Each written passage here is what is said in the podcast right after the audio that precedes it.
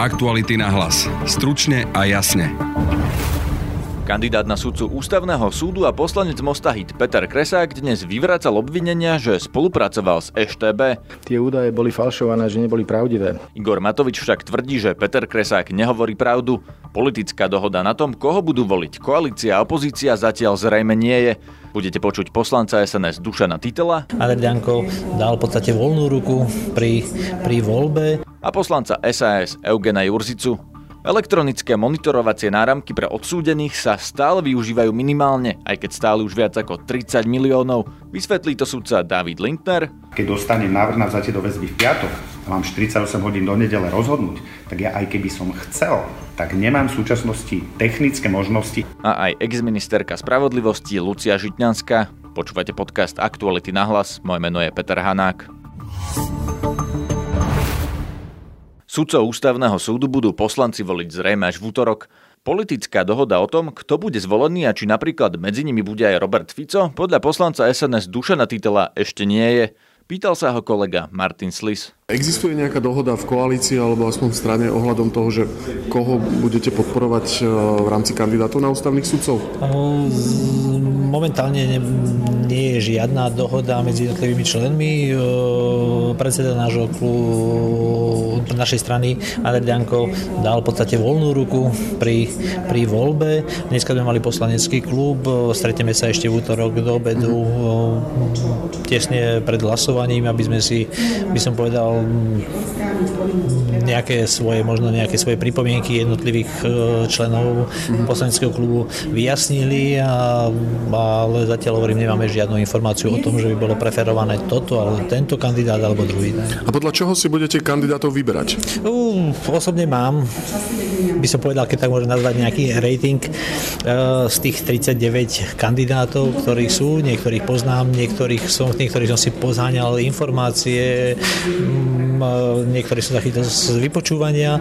Sledujete aj nejakú odbornosť pri tých kandidátoch? Mm, máme samozrejme, viem, kto kde pôsobí, či pôsobí, či je predseda Senátu, či pôsobí na krajskom alebo okresnom súde, či pôsobí v bojem v exekúcii alebo aj v advokátskej komore, kto ho nominoval, samozrejme tie informácie mám, ale samozrejme poviem tak, aby to bolo skutočne, aby som vedel povedať naozaj podľa, by som povedal, správneho hodnotenia, keď to beriem ja po tej športovej terminológie, tak tých reprezentantov vieme posúdiť ľahšie, ktorých vidím ďaleko častejšie, ako keď niektoré mená samozrejme sú tam pre mňa úplne nové. Mhm. Nepozerali ste aj rebríček, ktorý pripravil náš portál v spolupráci s e, odborníkmi na ústavné právo, či už e, bývalými sudcami, ale aj ďalšími možno akademikmi? Ehm, mám pripravené teraz v podstate na víkend, to aj tak plánujem, že chcem si samozrejme sadnúť a preto ma zaujímalo, dokonca dneska som aj oslovil uh, niektorých ľudí z opozície, aby som ma zaujímalo, ktorých aj oni, by som povedal, preferujú, aby poviem, bol samozrejme, bol by som najradšej, keby bola tá zhoda, aby sme trafili, poviem, dobrých a najle, aby sme vybrali tých najlepších. Mm-hmm. Budete mať voľnú ruku, alebo sa to ešte v útorok môže zmeniť? Mm, doteraz samozrejme platí slovo, že máme voľnú ruku, vybrali sme, ale nepadlo žiadne iné slovo, že by sme si povedali, že sa musíme v rámci poslaneckého klubu dohodnúť na týchto, poviem, 15 menách a tak to musí byť, takže zatiaľ máme voľnú ruku. Nevieme zatiaľ ani to, ktorých kandidátov podporuje opozícia. Martin Slis sa pýtal aj poslanca SAS Eugena Jurzicu. Existuje v e, opozícii, alebo teda aspoň v časti opozície nejaká dohoda na spoločnom postupe, čo sa týka ústavných sudcov? Neviem o formálnej dohode. Viem, že naši odborníci s odborníkmi e, z ostatných klubov e, intenzívne rokovali, ale neviem o žiadnej záväznej dohode. Vy už máte nejakých favoritov? Áno. Môžete konkretizovať? Nie. A podľa čoho ste to posudzovali? Zohrávala tam rolu nejaká odbornosť alebo nejaké osobné znalosti o tom kandidátovi? Áno, áno. E, odbornosť, morálka, životný príbeh. Nechceme tie mena zverejňovať e, kvôli tomu, že by to bol, ako už niekto povedal, bosk smrti, mhm. keď, keď sa e, meno kandidáta spojí s menom opozičnej strany, môže to byť pre ňo v ďalšom živote nepríjemné. Náš portál v spolupráci s odborníkmi na ústavné právo pripravil taký rebríček, ten ste tiež pozerali? Áno, pozerali sme viaceré takéto odporúčania. Náš rebríček kandidátov vyhral Peter Kresák, poslanec za Most Hit. Toho včera na základe dokumentu z Ústavu pamäti národa Igor Matovič obvinil, že spolupracoval s komunistickou EŠTB. Peter Kresák dnes volal tlačovú konferenciu, na ktorej vysvetľoval, že ide o prípad z roku 1987, keď chcel vycestovať na študijný pobyt do Ameriky. Koncom roka 87, teda pred môjim odchodom, ma e, opakovane vyhľadali osoby, ktoré sa predstavili ako zamestnanci Federálneho ministerstva zahraničných vecí. Prišli s tým, že majú informácie o mojom plánovanom študijnom pobyte a v tejto súvislosti ma chcú upozorniť, varovať nad možnými rizikami, ktoré súvisia s mojim pobytom v Spojených štátoch. To boli také tie, tie úplne, že keby náhodou som si všimol, že či ma niekto nesleduje, alebo počas mojej neprítomnosti v ubytovni, či niekto sa nehrabe v mojich veciach a tak a podobné konštatovali, že ak by som niečo také zbadal, aby som sa, aby som sa telefonicky obrátil na eh, ambasádu vo Washingtone. Eh, musím povedať, že nemal som, eh, nemal som dôvod povedať, že tak neurobím v prípade potreby, ale zároveň musím hneď povedať, a to pokladám za veľmi dôležité, že túto možnosť som počas celého pobytu ani raz, ani raz nevyužil, pretože, pretože nebol dôvod. Pri tých niekoľkých rozhovoroch s týmito ľuďmi alebo s týmito osobami som nemal pocit, alebo nemal som ani dôvod, že by nadobudnú ten pocit, že by sa jednalo o akýsi náznak ponuky na nejakú spoluprácu s rozviedkou, alebo mm, že by ma chceli lámať alebo nejakým spôsobom tlačiť do nejakej rozviednej činnosti počas môjho pobytu. V roku 88, ale musím povedať paradoxne, už počas môjho pobytu v Spojených štátoch vlastne rozviedka podala návrh na e, moje zaevidovanie ako tzv. Oni to nazvali, tuším, ideologický spolupracovník. E, o existencii tohto som samozrejme nemal, nemal ani poňatia a vôbec som to nevedel. Ani to dnes neviem vyhodnotiť, pretože ja sa v tých štruktúrách, priznám sa, teda ozaj nevyznám. Samozrejme môžem, môžem, môžem e, potvrdiť opakovane, že som nespolupracoval žiadnym spôsobom ako nejaký ideologický spolupracovník pred svojho pobytu. Tak teraz ako dokázať, že sa, že sa niečo nestalo? Tí vy mi to potvrdili, že ja som tesne vlastne po novom roku odlietal. Bolo to, ja presvedčený, že to bolo 5. 5. januára, pokiaľ si teda presne pamätám.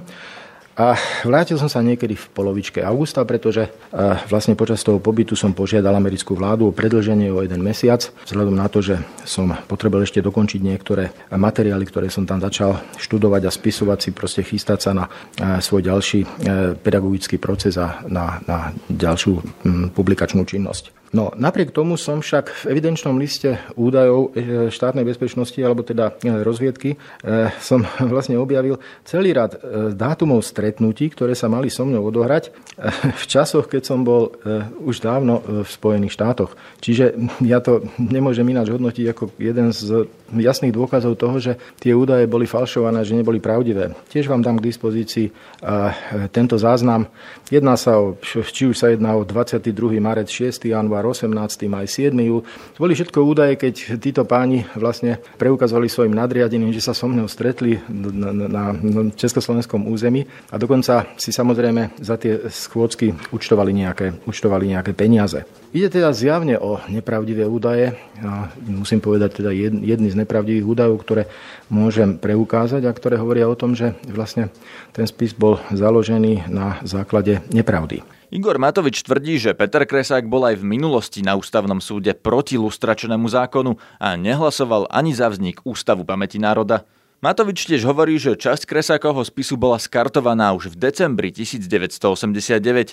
Spochybnil tiež jeho dokumenty z archívu, ktoré by mali dokazovať, že si eštebáci stretnutia s ním vymysleli. Tu máte, tu je mena KČS, tu je mena zrazu USD, to je dolár. Táto evidencia, to je evidencia výdajov, to je evidencia, ktorú si Eštebák, ktorý v podstate je ten, ten styčný dôstojník v tajnej službe, ktorú si vedie, keď sa ide stretnúť s tým donášačom, tak sa stretnú kdekoľvek, zvyčajne v nejakej reštaurácii, keď nie v reštaurácii nemá výdajky, výdaje, keď v reštaurácii tak tie výdaje má, tak si sadnú a on si v podstate potom eviduje, aké mal výdavky s tým stretnutím.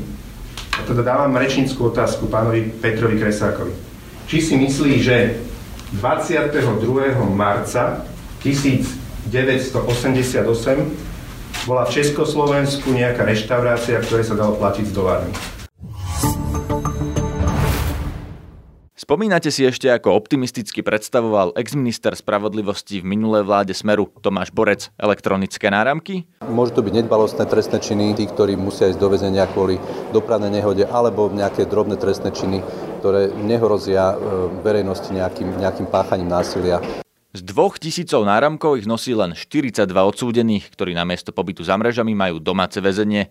Okrem toho sa používajú aj na sledovanie stíhaných osôb na slobode, ako napríklad v prípade Pavla Ruska. Celkovo sa však využíva len štvrtina náramkov. Na Slovensku máme pritom v porovnaní s inými štátmi Európy prísne trestné právo a máme aj plné väznice. Prečo teda väzňom sudcovia nedávajú náramky? Denisa Hopková sa pýtala trestného sudcu a predsedu okresného súdu Bratislava 3, Davida Lindnera. Keď povie ESMO, znamená to elektronický systém monitorovania osôb, teda náramky. Trestní sudcovia majú okolo 300 vecí, ročný nový nápad trestných vecí. Ako z hľadiska toho, čo som povedal, že človek má rôzne motivácie, si môžeme odpovedať na to, prečo sa efektívnejšie nevyužívajú tieto inštitúty u nás. Tak jednak je to extrémne zaťaženie, niektorých okresných súdov, teda e, sudcov. Toto ESMO je síce efektívne, ale efektívne až potom do budúcnosti. Vy keď napríklad nahradíte väzbu ESMO, tak primárne máte viac práce s tým. Musíte tam dať inštitút predbežného šetrenia. Trošku to dlhšie trvá. Áno?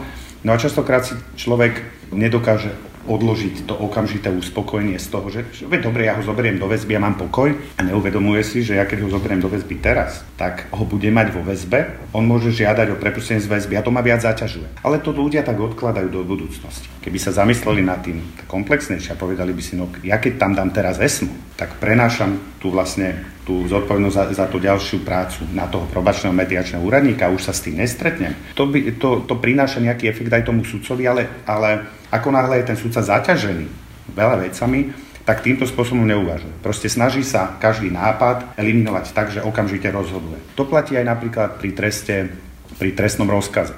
Nepríde nejaká vec, a ja teraz tam mám možnosť a musím uložiť nepodmienečný trest, nemám inú možnosť. Ale mohol by som uložiť aj napríklad e, trest e, domáceho väzenia, ale s tým je spojené to, že mne príde ten spis a ja teda dám ten inštitút predbežného šetrenia. Chvíľu mi ten spis stojí, kým sa to šetrenie urobí a kým teda ja zistím, že mi, mi da, daná dotyčná osoba splňa aj tie technické predpoklady na to uloženie. No ale nemám hotovú tú prácu a sa mi to kopí. Takže veľa súdcov a to hovorím iba jednu alternatívu, ktorú ja vidím ako dôvod, prečo to e, súdcovia nevyužívajú. Nie z nejakej lenivosti alebo z niečoho.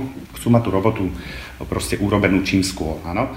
Takže ja vyhodím trestný rozkaz, naštudujem si spis a za hodinu vyhodím trestný rozkaz. Ale keď chcem uzložiť ESMO, tak to trvá tým spisom pracujem, odovzdám to e, probačnému mediačnému, ten mi to vráti o dva týždne, keď urobí, alebo o týždeň, alebo samozrejme tam, tam tie lehoty e, záleží na tom, samozrejme, ako sú zaťažení aj tí probační mediační. Čiže keď už mám ten spis a viem ho rozhodnúť, tak veľa ľudí uvažuje nad tým, že ho rozhodnem, dám tam ten e, trestným rozkazom nepodmienečný trest a mám pokoj.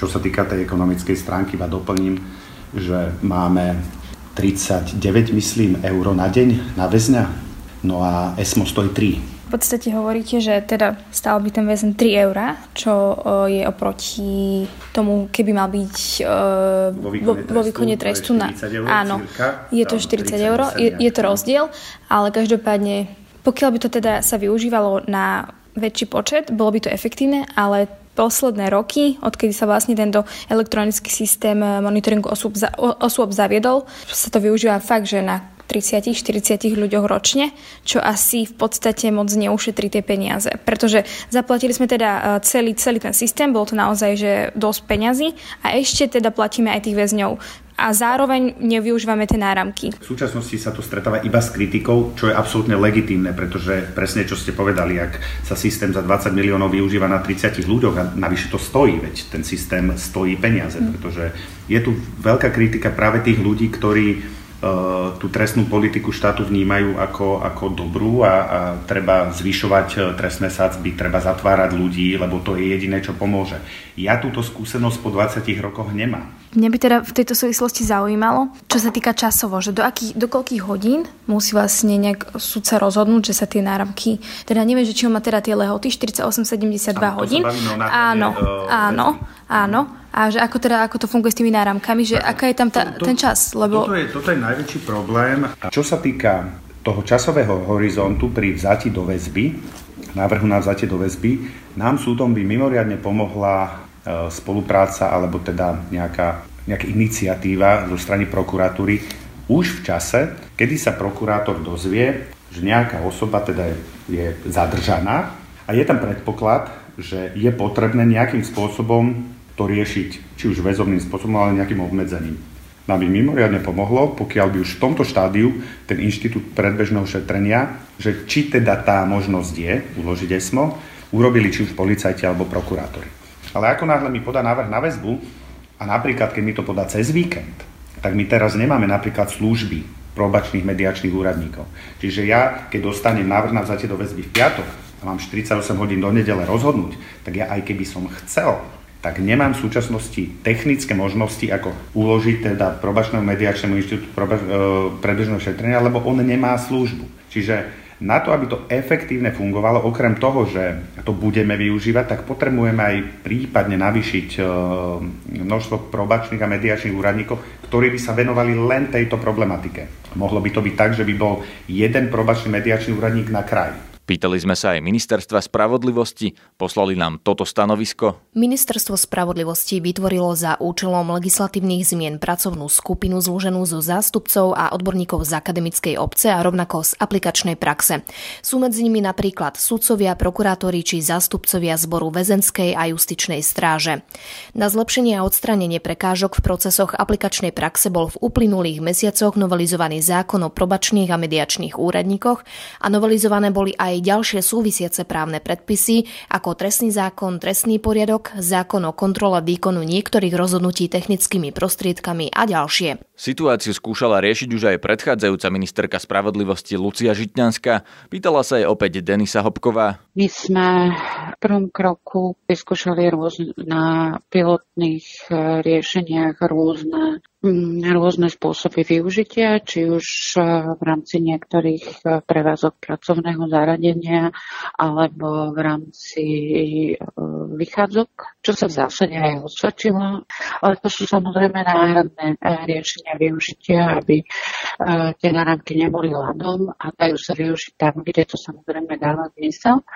Potom sme pripravovali, aj sme pripravili širšiu metodiku pre probačných a mediačných úradníkov, pretože dospeli sme k záveru, že pokiaľ sa máme dôveru a má využívať tieto prostriedky, musí byť dobre nastavený systém, aby dokázal rýchlo a operatívne aj pripraviť eh, sudcové podklady.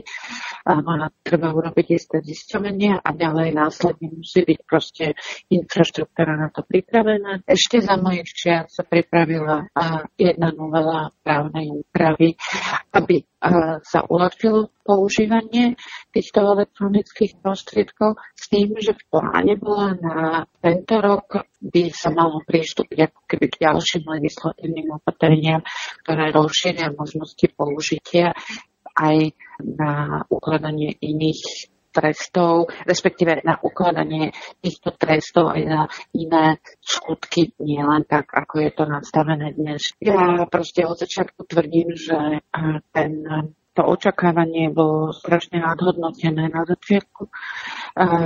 To znamená nejaký postupný nábeh, ktorým sa v zásade aj ide, bolo predpokladateľný, akorát, že bolo zbytočné urobiť e, ten veľký nákup na začiatku. Áno, v podstate fakt naozaj sa využíva štvrtina tých náramkov a mm. hovorí sa teda, že ani sudcovia to e, nepoužívajú, no ale ten problém tých sudcov je najmä teda aj kvôli tomu, že je to málo je na to málo času, oni tam potrebujú naozaj veľa vecí vybaviť, uh, ako, čo znamená napríklad, že dohodnúť sa, že či vôbec majiteľ uh, dovolí, aby... Nie, na to, aby súd, nie, nie, nie, súdca, na to, aby súdca uh, mohol rozhodnúť o uložení takéhoto trestu, tak samozrejme, že musí mať uh, pripravené od probačného mediačného úradníka uh, správu, že či vlastne je možné použiť tento elektronický monitoring musí súhlasiť ten, koho sa to týka, to znamená ten, ktorý má byť odsudený. A áno, musíte tam mať uh,